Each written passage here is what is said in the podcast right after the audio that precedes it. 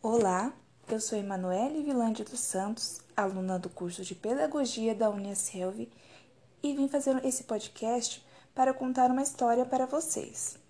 O nome da história é O Grande Presente, da autora Liliane Batista. Em uma floresta distante da civilização, vivia uma primitiva família de pai, mãe e dois filhos. A rotina era sempre a mesma. O pai saía todos os dias para caçar e pescar, enquanto a mãe cuidava do lar e dos filhos. As duas crianças apenas brincavam e se divertiam, pois ainda eram muito pequenas para ter algum tipo de responsabilidade. Na rotina daquela família havia uma coisa insuportável de ser feita. Todos os domingos eles saíam junto para explorar lugares ainda desconhecidos dentro da floresta. Porém, nada mais era novidade. Afinal, já não tinha mais tanta graça. Assim, descobrir diferentes espécies de flores, de sentir a mistura dos perfumes, das mais variadas plantas e conhecer diversas espécies de animais. Nesses dias, as crianças emburravam as caras e inventavam mil desculpas para não ter que ir. Naquele domingo, tudo parecia acontecer como antes. O dia promete ser longo e cansativo, como todos os dias de exploração. Porém, a família não sabia que algo surpreendente aconteceria. Após arrumar as mochilas e preparar para mais um dia de pseudo-descobertas, saíram todos com a cara de sempre, torcendo para aquilo acabasse logo. À medida em que iam adentrando a floresta, a vontade de retornar logo era imensa. Porém, no momento em que um dos meninos planejava se machucar para forçar uma volta, um barulho muito estranho ecoou do chão.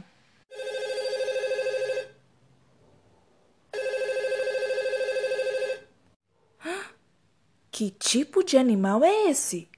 perguntou o pai. Afastem-se, meninos! Alertou a mãe cuidadosa. Deve ser um tipo de cigarra, comentou o filho mais velho. Muito atentos, olhando para o chão, descobriram um aparelho colorido que piscava sem parar. É um vagalume, pai, disse o curioso filho mais novo. Calma, é preciso cuidado, ele pode ser venenoso. Porém, ao perceber que nada acontecia, o pai decidiu capturar aquele aparelho e tentar descobrir como ele fora parar ali. Ao apertar todas as teclas tac, tac, tac, existentes no aparelho, começou a sair uma voz lá de dentro. Alô? Alô? dizia a voz.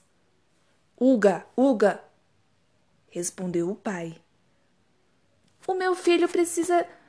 Preciso de notícias do meu filho. Cadê meu filho?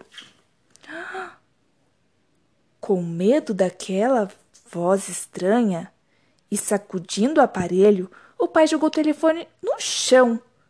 O filho mais velho, muito esperto, recolheu e perguntou: Quem é seu filho?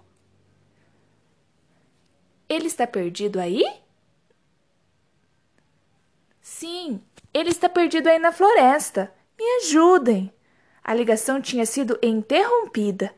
Então eles entenderam que aquilo poderia ser um aparelho que falava. Provavelmente pessoas tinham passado por aquela região. Chegando a essa conclusão, resolveram procurar pistas. Andando, desta vez muito atentos, foram olhando para todos os lados tentando encontrar alguém ou algum outro aparelho colorido igual aquele. De repente, escutaram um gemido de uma criança. Ao se aproximarem um pouco mais, avistaram um menino encolhidinho debaixo de uma imensa árvore. Com um pouco de medo, o pai disse: Olá, somos amigos. Encontramos esse bicho que fala. Acho que ele engoliu sua mãe. Ela disse que precisa saber onde você está?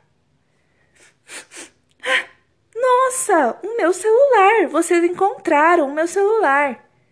Céu, o quê? É meu celular, é meu telefone. Com ele eu consigo me comunicar como qualquer pessoa, em qualquer lugar. Quer ver só? Apertando essas teclas, digito o número e com esta aqui, concluo a ligação. Quer dizer que isso fala mesmo? Então, perguntou o filho mais velho. Não é o aparelho que fala, mas a pessoa que está do outro lado da linha. Olha só. E discando o número de sua casa, o menino conversou com sua mãe, explicando-lhe que tinha se perdido do grupo de escoteiros e que estava ali com uma família que tinha encontrado seu celular. O menino acalmou a mãe, que estava aflita, e fez-lhe um pedido: Venha me buscar e traga mais quatro celulares, mamãe. E assim foi feito. Porém, antes de se despedirem, os dois meninos brincaram muito com o celular que tinham ganhado do novo amigo. Fizeram ligações, conversaram horas através do aparelho e prometeram manter contato. Os pais também ganharam celular. Para quando precisarem se comunicar, o novo amigo tinha partido, mas deixando não só o convite de uma visita, como também um presente que mudaria suas vidas para sempre. O grande presente se tornará para aquela família o símbolo da evolução que começava a invadir até mesmo aquela floresta que se encontrava antes distante da civilização. Moral da história: a vida pode nos, tra nos trazer a qualquer momento coisas imprevisíveis, curiosas, úteis e divertidas. Basta não desanimar. Fim.